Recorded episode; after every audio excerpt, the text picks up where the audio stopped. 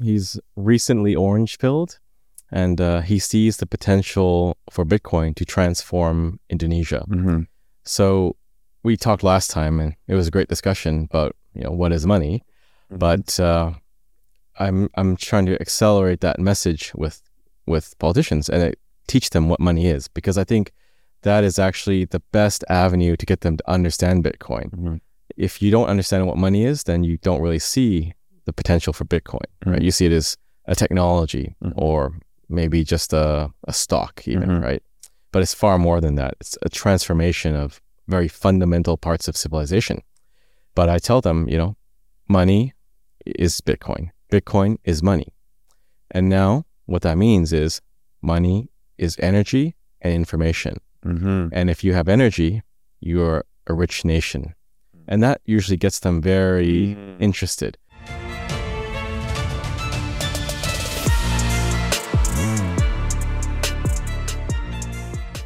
Hey, everybody, welcome to the What is Money Show. I am thrilled to have you here joining me on my mission to help shine light on the corruption of money. Now, if this is your first time listening to the What is Money Show, I strongly recommend that you go back to episodes one through nine first, which lays a lot of the groundwork for many of the concepts that we explore on the show. These first nine episodes are my series with Michael Saylor, and thousands of people have told me that this is the best podcast series they've ever heard, hands down, and that it was instrumental to their understanding of money and Bitcoin. So, if you're looking to start uh, a deep dive into the nature of money, I don't think there's any place better that you can start other than episode one of this show. Now, a little bit about this show and how it makes money. The What is Money show is 100% sponsor based. So, all of our revenues are derived from direct sponsorships. And I strive to be very selective about the sponsors that I work with, specifically only using sponsors that I use personally, and also choosing sponsors that have values which are well aligned to the values expressed on this show, such as freedom, education, self sovereignty, etc. So, what I'm going to do now is a few ad reads right at the top of the show, and then I'll do a few more ad reads in the middle. And I hope you'll take the time to listen to them, as again, these are hand selected sponsors, and I think you'll like what they have to offer. Today's podcast is brought to you by In Wolf's Clothing. Wolf is the first startup accelerator dedicated exclusively to the Bitcoin Lightning Network. Four times per year, Wolf brings teams from around the world to New York City to work with like minded entrepreneurs, pushing the boundaries of what's possible with Bitcoin and Lightning. The program is designed to help early stage companies achieve product market fit, develop their brand, secure early stage funding, and grow businesses that help fuel the global adoption of Bitcoin. So go to wolfnyc.com to learn more about the program or apply. Again, that's Wolf NYC, wolfnyc, W O L F N Y C.com. Samson Mow, Worldwide Breedlove. welcome back to the What is Money Show. Thank you for having me. Nice to do it in person for a change. Yes. Uh, we are in Miami at Bitcoin 2023. On the last day of the conference, I think we're all a little bit wiped. uh, currently having some caffeine and waiting on some caffeine for you. Just by way of quick reintroduction, you are the CEO of Jan3. That's right. Um, maybe just tell the audience a little bit, in case they don't know who you are, what you guys do at Jan3 and, and who you are. Sure. Jan3 is a Bitcoin company focused on accelerating hyper-Bitcoinization. So my background is uh, Bitcoin exchanges, mining pools, and infrastructure. Previously, I was the CSO at Blockstream, and before that, I was the COO at BTC China. So right now, we're just trying to get more Bitcoin adoption, top level and bottom up, grassroots. So grassroots, we're supporting new initiatives in different countries, trying to get new Bitcoin beaches, Bitcoin jungles going. Top level, we're engaging with politicians and governments, trying to help them define a Bitcoin strategy to bring them into the financial future. Super cool stuff. Very important. Orange pilling of nation states. Um, not enough people working on that. Has to be done. yes, it does. Um, okay, let's talk about nation state adoption and some political candidates. You mentioned, and I'm not going to pronounce his name correctly, probably, Ridwan Kamil, Ridwan Kamil. Ridwan Kamil, who's the governor of West Java Yes. in Indonesia, which is a jurisdiction with like 50 million people in it. Um, you're working with him on him, orange pilling him. What's what's going on with that guy? All of the above. Yeah. Okay. So he's recently orange pilled, and uh, he sees the potential for Bitcoin to transform Indonesia. Mm-hmm. So we talked last time and it was a great discussion about, you know, what is money. Mhm. But uh, I'm I'm trying to accelerate that message with with politicians and it, teach them what money is because I think that is actually the best avenue to get them to understand Bitcoin. Mhm. If you don't understand what money is, then you don't really see the potential for Bitcoin, right? Mhm. You see it as a technology Mhm. or maybe just a, a stock, even, Mhm. right? But it's far more than that. It's a transformation of very fundamental parts of civilization. But I tell them, you know, money is Bitcoin. Bitcoin is money. And now what that means is money is energy and information. Mm-hmm. And if you have energy, you're a rich nation. And that usually gets them very interested. Mm. In the case of Indonesia, he's well aware. It's a very energy rich nation. Mm. They're the second highest in terms of geothermal potential in the world. They have, I think, 2,000 some odd megawatts of geothermal pen- potential. They have 800 rivers to tap into for Wow. hydropower. And with that transformation of money being energy, you're a very rich nation if you have that. Right. So they just need ways to tap into that. And of course, he's also interested in the concept of a Bitcoin bond. Mm, interesting. So that's a great poetic framing, even right? He said, "Money is energy and information. If you've got energy, then you are a rich nation." Yes. Very simple. Uh, even rhymes. Um, what the geothermal potential of Indonesia? I guess they're in the Ring of Fire, right? So it's the most volcanically active place in the world, I believe. Yeah. Is it the geothermal potential is from volc? Is it volcano mining? Is that what we're talking about? Or is this just It actual- Oh, it would be. Okay. And they're already doing a public private venture mm-hmm. to do volcano mining. Okay. What is so geothermal is where you dig straight into the ground Yeah. and harness Earth's thermal energy. That's right. What's So the difference between that and volcano mining? It's just mining with that energy. It's like a, a brand Gotcha. for geothermal powered mining facilities. But yeah, you drill these wells down and you um, take the water out in the form of steam and Mhm. you power turbines and then you put it back down the well. And actually, you can get energy when you push it back down as well. So as you get energy taking it out and then you get energy putting it back in and you just convert that to Bitcoin. So when you can't export that easily, right? Like where where would they if they built a, a large array of geothermal plants, Mm-hmm. what are they going to do with it? They can't send it to Australia. They don't Mhm. have a neighbor Mm-hmm. that will buy from them. But if you can turn that energy into money, you can sell it. Right. The other interesting thing is I tell them, even if you don't want the Bitcoin, you can simply sell it. Yeah. If you value gold, if you value dollars, it's there for you to take. Right. You just take the Bitcoin and sell it. It's the most liquid market on the planet Yeah. with some $40 billion of trade volume daily. Mm. So it's almost irresponsible not to tap into that Yeah. and take it, build roads, build hospitals, build airports, Yeah. whatever you need. Yeah. That's a great way to look at it. I would like to, I'm just reminded right now the analogy you used last time for a nation state of a hotel, right? Like, Yeah. like it needs to, I guess, provide certain amenities and a certain level of security to its customers.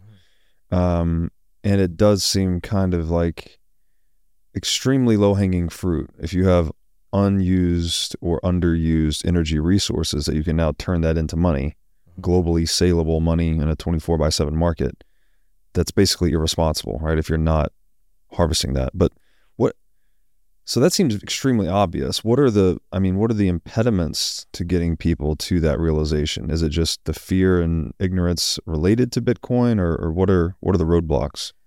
I think it's really just education. Like we say this very often, Mhm. but it is education. A lot of the times when we engage with these politicians, some of them have no understanding of Bitcoin, and you have to start from literally zero. And you need people going there and being Bitcoin ambassadors and helping to educate. So in Indonesia, there's a friend of mine, Bobby, Mhm. uh, Robert, also Rob, Oh, okay. and he's uh, running uh, Bent House, and he's been doing a lot of great work there. He's that partner that's helping them set up their mining operation. And he's also doing educational work as well. But it's just up to us to go there and support these grassroots initiatives as well. Like um, there's a Bali Indonesian conference, Bitcoin conference that's going on in October, and you're invited. Right. But um, these things are going to help accelerate that understanding of Bitcoin because you're going to have local people going to meet Bitcoiners, listen to them talk about Bitcoin, get orange pilled. And that's really the only way. It's just proof of work. There's no easy solution to get a million people, or in the case of Indonesia, 270 million people ramped up overnight. Right. It's going to be a lot of work and a lot of people talking about Bitcoin to them 24 7. Right, right. Is the what is money question is that instrumental in your orange pilling of these individuals? I think it is. I mean, it really comes down to changing their thinking about Bitcoin. There's just so much misinformation and FUD in the media Mm-hmm. that it's difficult to combat that. It's easier to just say Bitcoin is money, Mm-hmm. right? Saylor likes to say Bitcoin is a commodity, but I like to go even simpler. Bitcoin is just money. And that generally gets them understanding faster because it is. It's whatever you want it to be. Bitcoin is just information, really. Yeah. It's just we happen to use information as money or use a commodity as money. Right. No, that's very interesting. Are they drawing examples or inspiration from El Salvador? Because uh, the first time I had heard of volcano mining was post El Salvador. Is that a model that they're emulating or, or in any way drawing lessons from? I think they're definitely looking at El Salvador. Mhm. Like all eyes are watching and seeing how they're developing. So success in El Salvador is good for Bitcoin, Mhm. and I think all the work that people are have been doing there, you know, the Bitfinex guys and uh, Max and Stacy, that's great. You know, keep that running because that is a, a beacon that we can point to, and we can look at El Salvador and see what they're doing. Mhm. Right. It's also critical because with Bitcoin as legal tender in El Salvador, it opens the door for other things we can do with other countries, right? Mhm. Guatemala can adopt Bitcoin in an instant because they have a law that allows the use of foreign currencies, Mm. and Bitcoin is a foreign currency. Mhm. So Hmm. El Salvador is very important in the grand scheme of things, but we do need more countries to adopt it. So the head of operations at Jan3, uh, Doogie, he likes to say El Salvador is a beachhead. Mhm. We have a small foothold, and we need more of these Hmm. because, as you know, the powers that be want to roll out CBDCs. Of course. We have to fight and counter that with Bitcoin. That's Yeah. the only counter, That's a great point. Yeah. So Bitcoin Beach is our beachhead, then. literally. What I imagine you would be targeting then energy rich countries for this for the orange pilling, Mhm. um, since there's they stand to gain so much. I would say so. I mean, there are also groups in um, all over the world. There's a group in the Philippines too, and the Philippines is also very high for geothermal potential. Mhm. But it's interesting to see because a lot of countries that are have been poor for a very long time, or have you know low per capita income, they're actually very rich in terms of energy. Mm. But before Bitcoin, what can you do? Oil is great. You put oil in a barrel, you Mhm. ship it anywhere in the world. Mhm. But with geothermal and hydro, Bitcoin is a godsend Yeah. because now you're a rich nation. You can be Saudi Arabia or the Emirates, Mm. and in those countries, they don't tax you, right? You're not taxed in the UAE. Right. You get paid to be an Emirati. hmm And that's another thing I tell the politicians too, because most of them are looking for ways to increase tax revenue. But what if we pause for a second and rethink things? Why do you want the tax money? Obviously, you have public infrastructure you want to build. You need to finance the government, the military, Mhm. whatever. You need the money. But what if you didn't need to try to extract that from the people? What if you set up a mining operation and you're just mining the Bitcoin and fun- financing it, an entire country? Mm.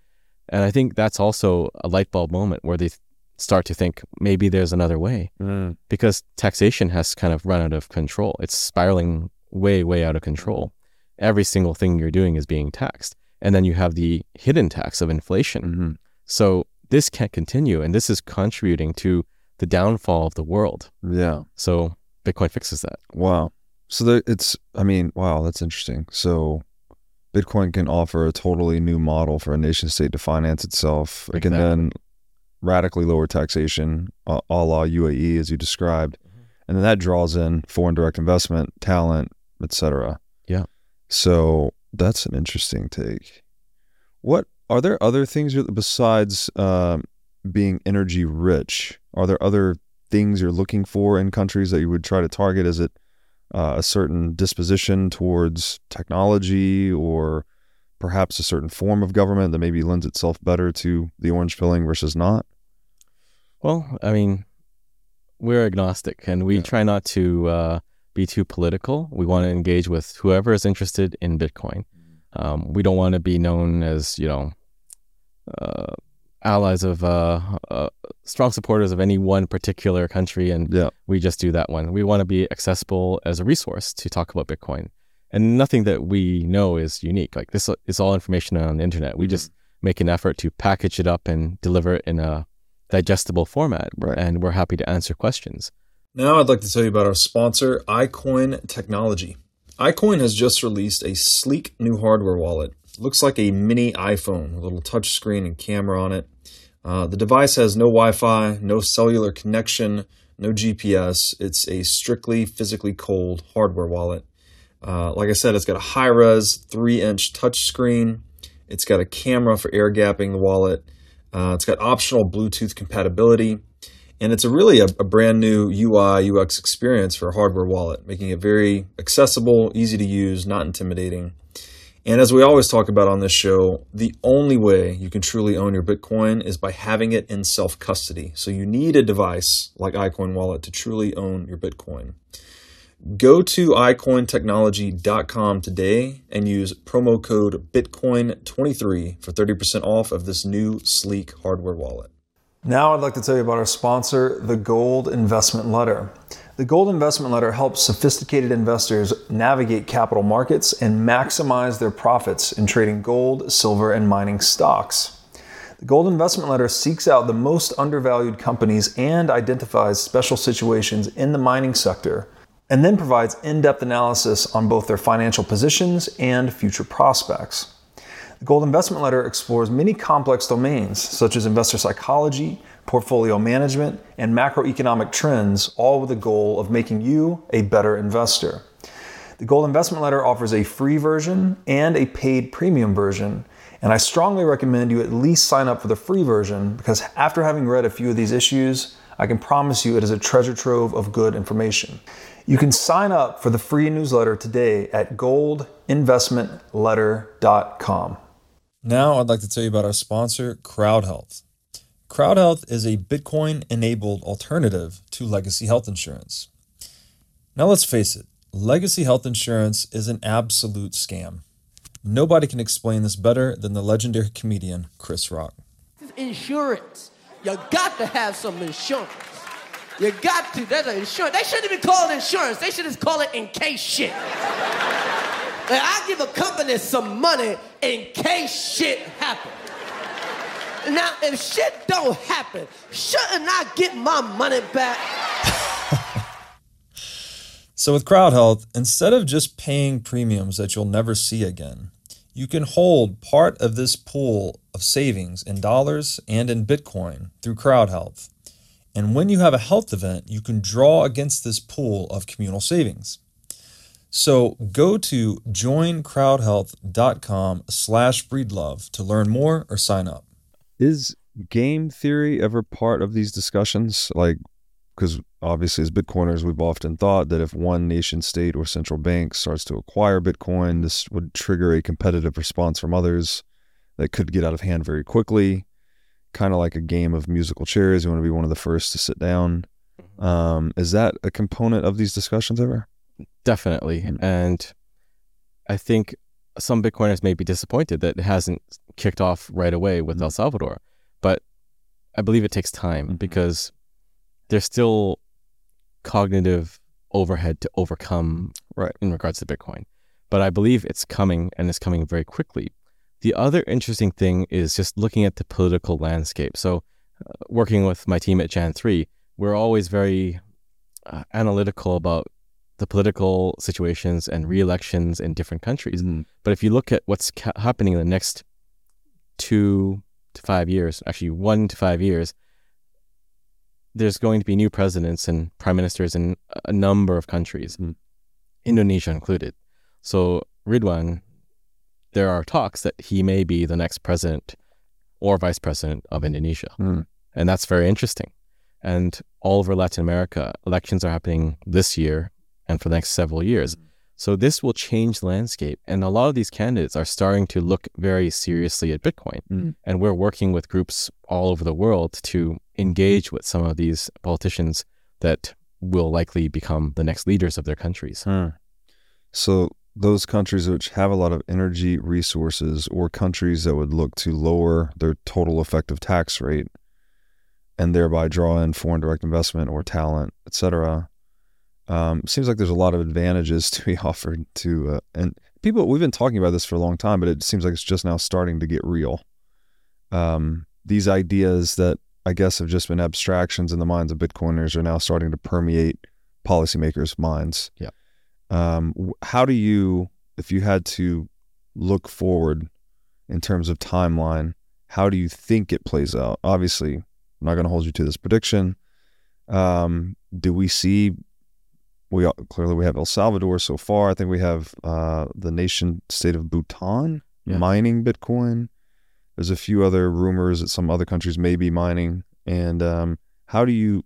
Do we have major nation states putting Bitcoin on their balance sheet, or or states sponsoring mining in the next decade, two decades? How do you how do you see that? Well, yeah. Well, we know El Salvador is mining. Mhm. They've got their mine at LaGeo. Mm-hmm. Uh, that's their geothermal division of their national ut- utility. Mm-hmm.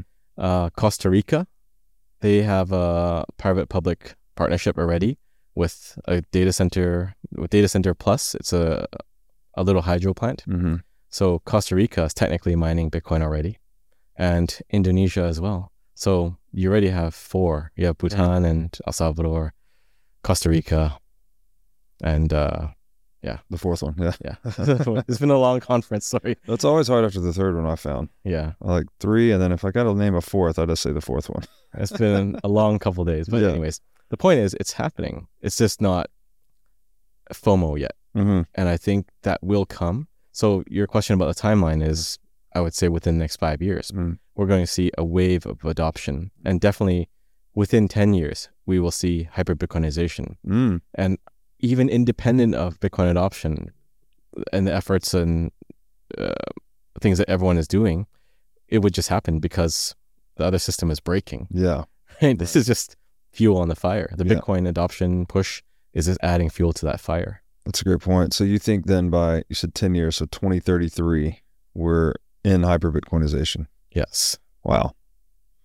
It's going to be a wild decade then. Um, I th- I had a public prediction that U.S. dollar would be hyperinflated by 2035, so that's pretty pretty close to that. Yeah. And you're right. Like, it, you don't even necessarily need net demand on Bitcoin to increase that much when you have fiat currencies failing, and you just denominate Bitcoin in a failing fiat currency. That starts to look like hyper Bitcoinization pretty quickly. Yeah. Interesting times. Okay. Um, anything else on nation state adoption, or should we pivot to another topic? We can pivot. Okay. We're talking about the security trade offs for hardware wallets and self custody. There's recently been some drama with Ledger on their recovery product. Um, as I understand it, it's you're basically trusting a third party, right, to recover your self custodied keys in the event that you lose them. So you're giving up some of the self sovereignty, the traditional self sovereignty aspects of pure self custody for some redundancy, effectively. That, you know, some Yeah. idiot proofing, maybe, if I could use that term. It's a lifeline if you Yeah, lose your seed. Right. And so clearly it's it's a trade-off. It's a security trade-off, right? You're giving up some control or sovereignty for some redundancy or or backup. Um what are your thoughts about that? Thoughts on the drama, thoughts on uh security trade-offs and is this good, bad? What do you think? Well, it's it was not rolled out very well. Mhm. I think they didn't understand their current audience.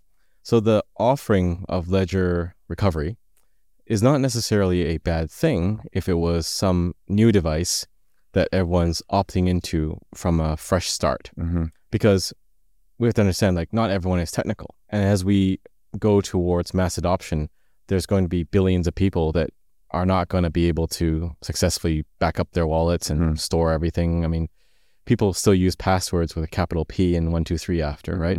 So there is a market for that. And I think it's fine for them to serve that market. I actually think banks of the future will become part of multi-sig quorums Mm. or ha- having uh, cold key custody, right? Mhm. That's basically the kind of bank that serves Bitcoiners, right? Yeah.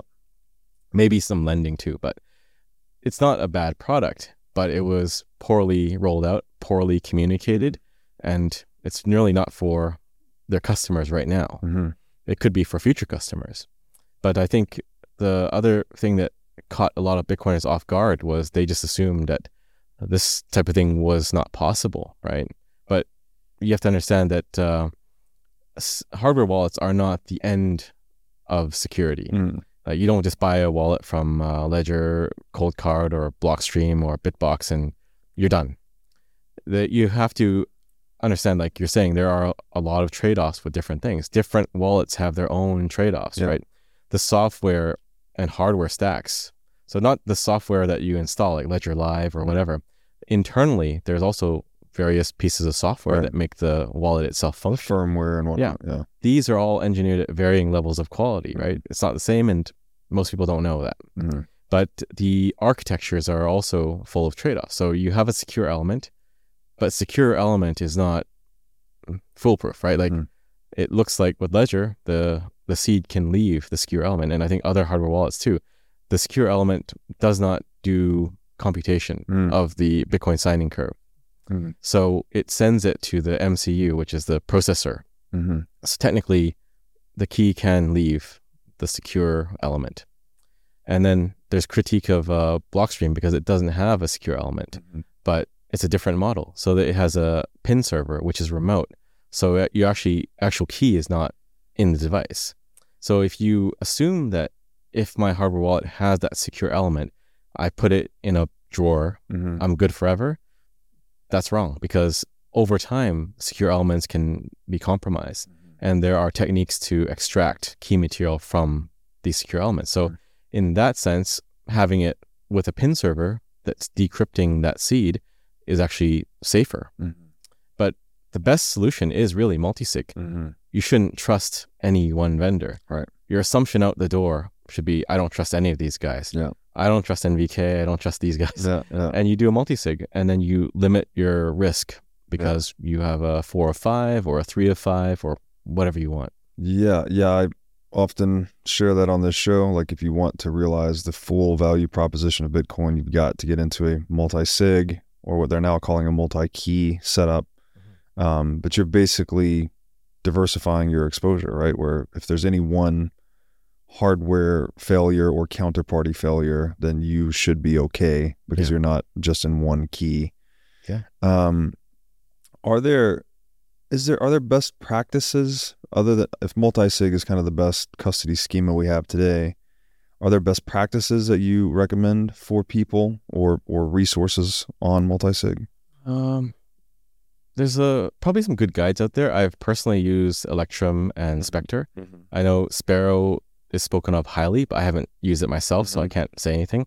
But um, those three are top of mind, and for us at Jan3, we think we'll go down the road of creating some of these clients too that will help facilitate multi-sig down the road. right But um, best practices are use multi-sig. Um, seed signer is good too. Mhm. There's uh, also trade-offs too because you know seed signer is brilliant, but you have to keep your your your seed QR Mhm. somewhere yeah that's accessible if you want to sign, right? Yeah Um, another thing is passphrases. People can use those as well because that adds another layer of security. So you have your hardware wallet, you might have a physical metal backup, mm-hmm. but then if someone finds that medical metal metal backup, they can access your Bitcoin. Mhm. So what you want is a, a passphrase that Mm. you put somewhere else or you memorize. Mm. Right, right, okay. So an extra layer there. Uh, b- back to Ledger though. So there was a lot of drama about this rollout. You said, There's always drama. there's always- especially in Bitcoin, right? People are mad about something all the time. they perhaps rolled it out. Um, could have rolled it out better. Let's say um, didn't communicate. Doesn't sound like all of the implications of the recovery product um, as well as they could have. But it is an opt-in feature, right? This isn't something they like pushed out to all of their customers. Uh, is that correct? It's to be seen. It's a, a firmware update, so you could not install the firmware. Mhm. But the whole point is you have to kind of stay current with the firmware, or Right. else you could be bricked. Like I've had to do forced upgrades Yeah. on on ledgers before, and if you don't upgrade, you can't use it. Mm-hmm. So it's optional to a point. Gotcha. And I think that's what people were really upset about. In in addition to the botched communications, Right. Because they said different conflicting things and they went back and forth and then deleted one of their other comments. So it's still very unclear exactly what this beast is. Right. Were there implications for identifying customers, like were KYC or otherwise? Well, to use the service, you would have to KYC. Ah, okay. And potentially that means they could be subpoenaed to you know, Mhm. put your seed back together somehow. Mm. But it's still very unclear all, about all this. But it's not really that bad. I mean, it's a, a custodial service hmm just in the form of a hardware wallet. Mhm. So there's nothing to be upset about because people still do use custodial services. Mhm. A lot of them are very, very popular. hmm But I think it's just very bad communications and Yeah. it's still not clarified yet. Interesting. Okay. Let's shift gears again. Unless you got anything else on that. I'm good. Okay. Liquid and Lightning. Um, a lot of people are very excited about the Lightning Network. Um, it seems to resolve a lot of the issues that people complain about on layer one, which is Bitcoin's not anonymous, it's not fast enough, um, it's not extensible or flexible enough from a developer standpoint. And Lightning seems to maybe not fully solve all of these things, definitely seems to solve transaction throughput should the network continue to proliferate. You pick up a lot of degrees of anonymity, maybe not pure anonymity, but it, it's a lot better. Um, and then it's much more flexible from a development standpoint. Um, but is not the only higher order layer protocol being built on top of Bitcoin. We have others such as Liquid. Yeah. What is it? You mentioned offline that there's like a derangement about Liquid. Um, it's an irrational dislike of liquid. okay. So Fedi is a hot thing. People love Fedi and Fedimints, Yeah. but that's really just another liquid network, right? And it's a liquid network that you put together with your friends. Can you explain that? Like, because I, I somewhat have an idea of Fedi. I, I know Obi, and I've he's I've heard the pitch and seen the whole thing, but I'm less familiar with Liquid. So, can you explain how they're similar? So they're both federations. Uh, one is a federation of your friends, and one is an enterprise level federation made up of companies. Mm. So Jan3 is a member. A number of other companies are members, like Mempool Space and uh, Huddle Hodl, Bitfinex. There's 60 companies that are members of Liquid. So Liquid is basically Fedi, but more robust and more guarantees of uptime because it's run by hardware that uh, the functionaries, which is the guys running the boxes, they have in their data center. So you have very high levels of uh, uptime assurance. Gotcha. And then what? Why? Why is there derangement about Liquid? Then people are so excited about Fedi.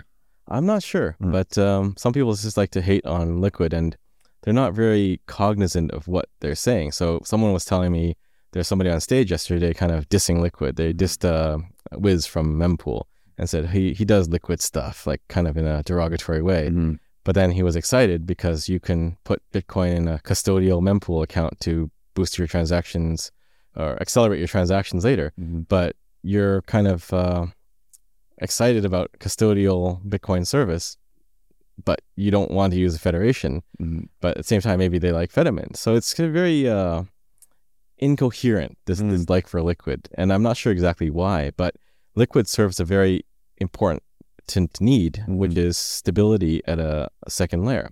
Lightning is great, and don't get me wrong, people like to put it like it's Lightning versus Liquid, Mhm. but that's not the case. It's Lightning and Liquid. Mhm. There's a service called PeerSwap, which lets you rebalance your Lightning channels using Liquid. Hmm. And that hasn't gotten traction yet, but I think it will because I think people are starting to understand that you need a way to balance your channels quickly.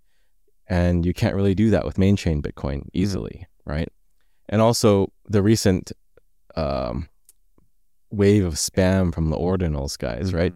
That boosted the uh, the fee rates and everything. Mhm. That kind of showed that Lightning is brittle. We had a lot of forced channel closes. Mm-hmm. So Lightning is not a final solution for everything. It doesn't fix everything and it's not perfect. There are still deficiencies with Lightning. Uninformed, but it seems like it's just more demand for block space, which means fees go higher and more development gets pushed to layer two and more layer two developments, more reservation demand for Bitcoin, which is number go up. So like I don't care what people use Bitcoin for. Like that's the beauty of it. You want to make fucking wizard hat JPEGs or whatever they're doing, like go for it. like who am I to tell you what's good and bad use of block space? Sure. I think it's it's weird that um, Bitcoiners are shooting all over these people. Like, oh, you shouldn't use it for that. It's like, says who? Like, why do you? Why does your value judgment get to override someone else's? Well, that, we can get into this. Yeah. It's philosophical, I think. Yeah, I think so. Um, okay, there's been some very hot debate, I guess, about the new ordinals and inscriptions stuff on Bitcoin. Um, seemed to create a bit of a, a schism in the community. Some people think it's a positive. You know, they like to see Bitcoin being put to use for other things, or there being demand for Bitcoin uh, in other capacities than just money, let's say. And then there's another cohort in the Bitcoin community that thinks it's a really bad idea. The idea of putting JPEGs or NFTs or wh- what are these BRC tokens? I think is what they're There's a lot of these. There's a Yeah. PRC and a something R- a C, SRC, and then Yeah, there'll be more. Yeah, yeah. So, um, I mean, the view that I've shared with you earlier is basically I just see it as new demand for Bitcoin as something kind of other than money, right? People are using it for these other purposes, and all demand for Bitcoin block space is is good for Bitcoin, as far as I can tell. Um, that's my sort of high level uninformed opinion. I'd love to hear your views on the matter. Yeah. So I'm not fully informed. I think I understand enough, but I'm not deep into it and I've never run the software. So I'll just preface with that. Mhm. But my view is it's kind of a, a sort of spam on Bitcoin. And there is debate on is there such thing as spam if they're paying the fees?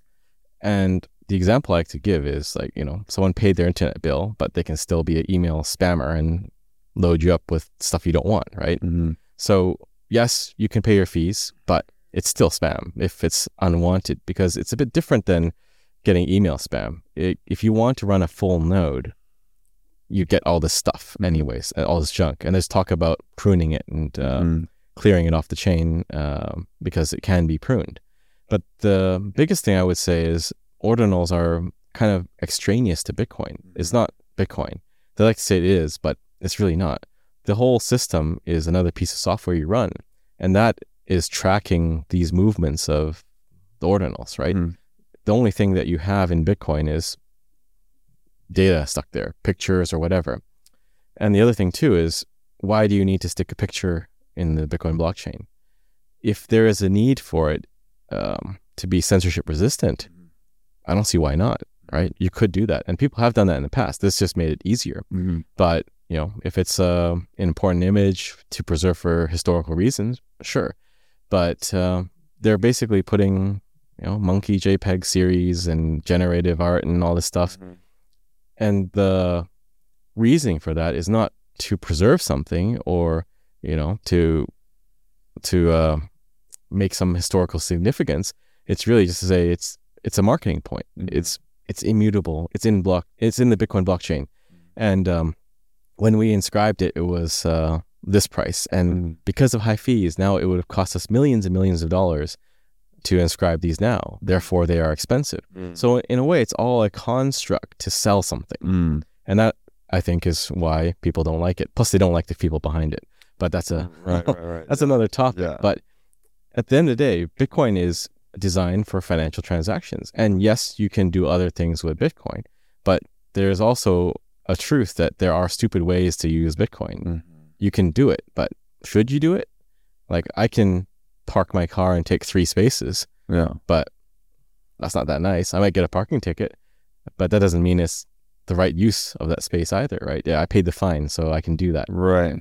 but it's still not being a good citizen. And there's also a cost too. Yeah. So for people living in affluent countries to run a full node, yeah, you probably have money to buy a hard drive. But this does make it harder for people in developing countries to run a full node, Mm. right? There is a cost, and that cost is being accelerated. What is it that makes it more difficult to run a full node? Just because there's more. More UTXOs, Yeah. more data to sync, Okay. and more hard drive space requirement. Okay. Gotcha.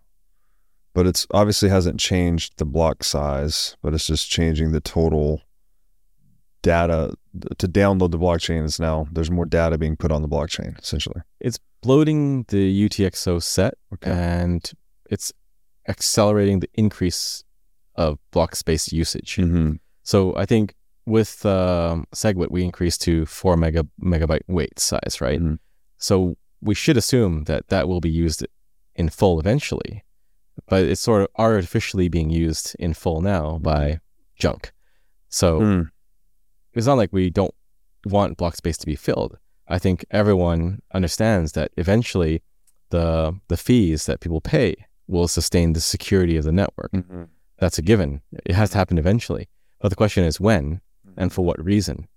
Now I'd like to tell you about our sponsor, Wasabi Wallet. With Wasabi Wallet, you can receive, send, and store Bitcoin privately. In Wasabi Wallet, your transaction history and wallet balance are completely hidden. Wasabi Wallet is easy to use, all of its privacy features are built in by default, and it works with any amount of Bitcoin.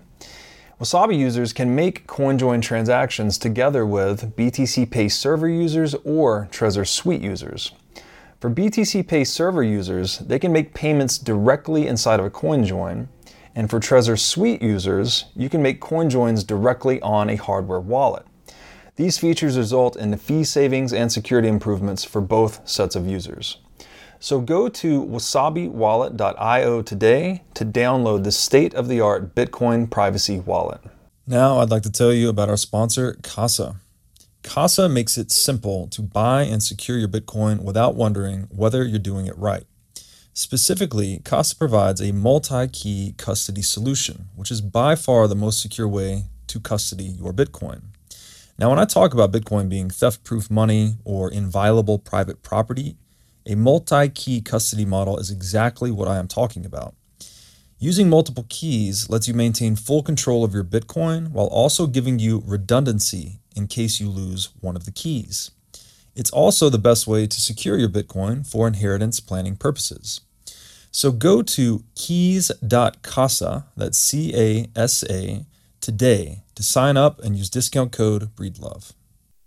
Okay, so NVK was making this point the other day that the a silver lining of this debacle is that it totally squashed the block subsidy debate, Yes. where people have been saying, "Oh, well, what happens when the Bitcoin block subsidy goes away as we approach 2140? Will transaction fees be sufficient to secure the network? Yep.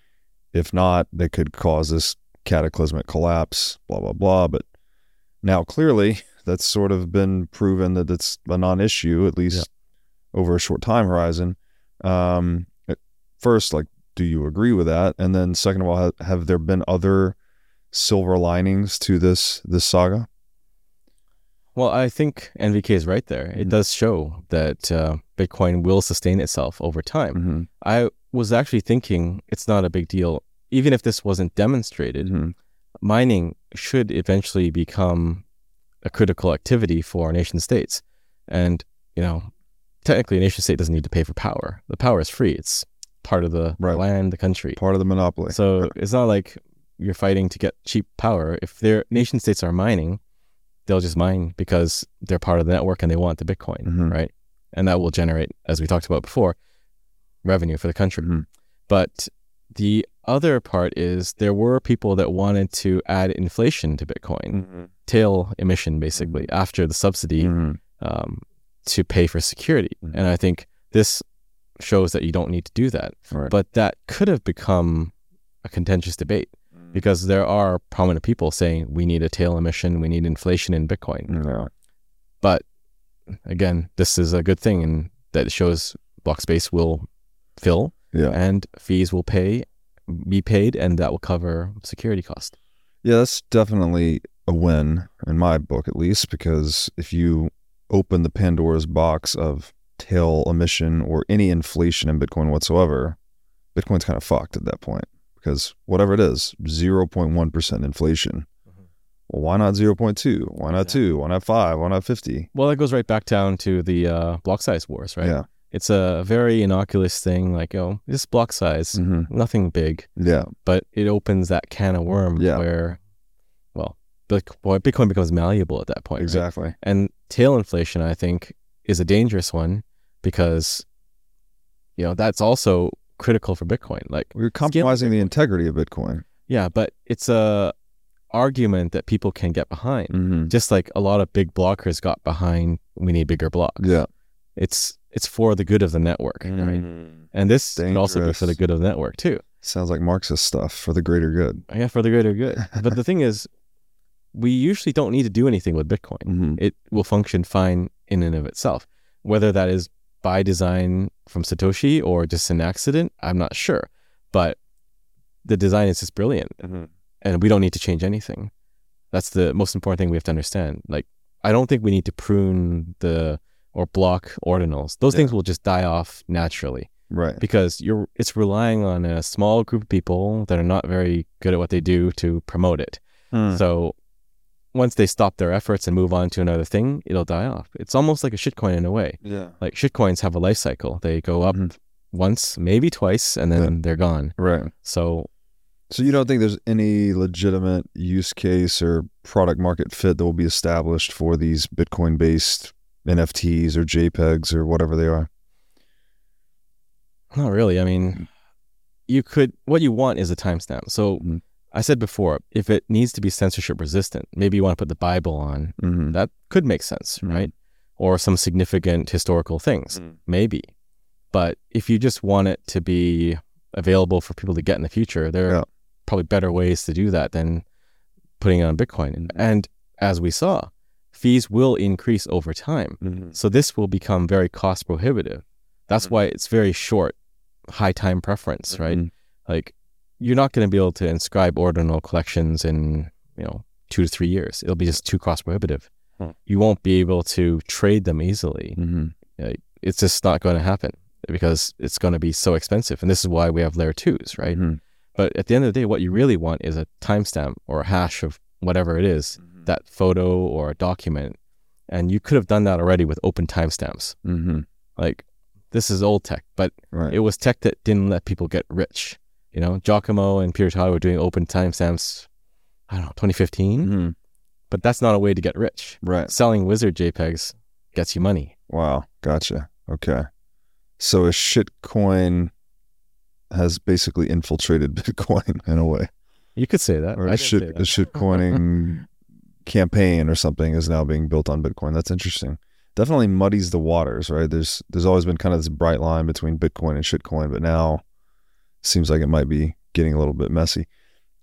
This is a, a somewhat of a tangential question, but there I saw this photo recently, uh, post Tiananmen Square massacre, and it's a photograph that's actually banned in China. Mhm. Like you can't. It shows you know bicycles flattened to the road by tanks, bodies in the street, et cetera, et cetera. Mhm. Um, do you think there might be a use for the immutability of Bitcoin's time chain to store data like that, like things that have just been, you know, blacklisted from the internet or censored by a country? Um, could Bitcoin, could this be maybe uh, presaging Bitcoin's use case for something like that, where you could store data in an immutable way or have maybe immutable records or immutable history, immutable photos? Um, Possibly, but it's very, it's a very expensive storage medium.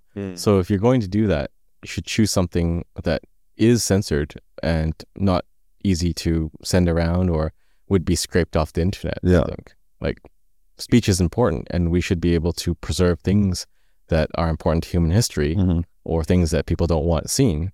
But you know, it'll it'll cost you. Yeah. and it's not going to be scalable.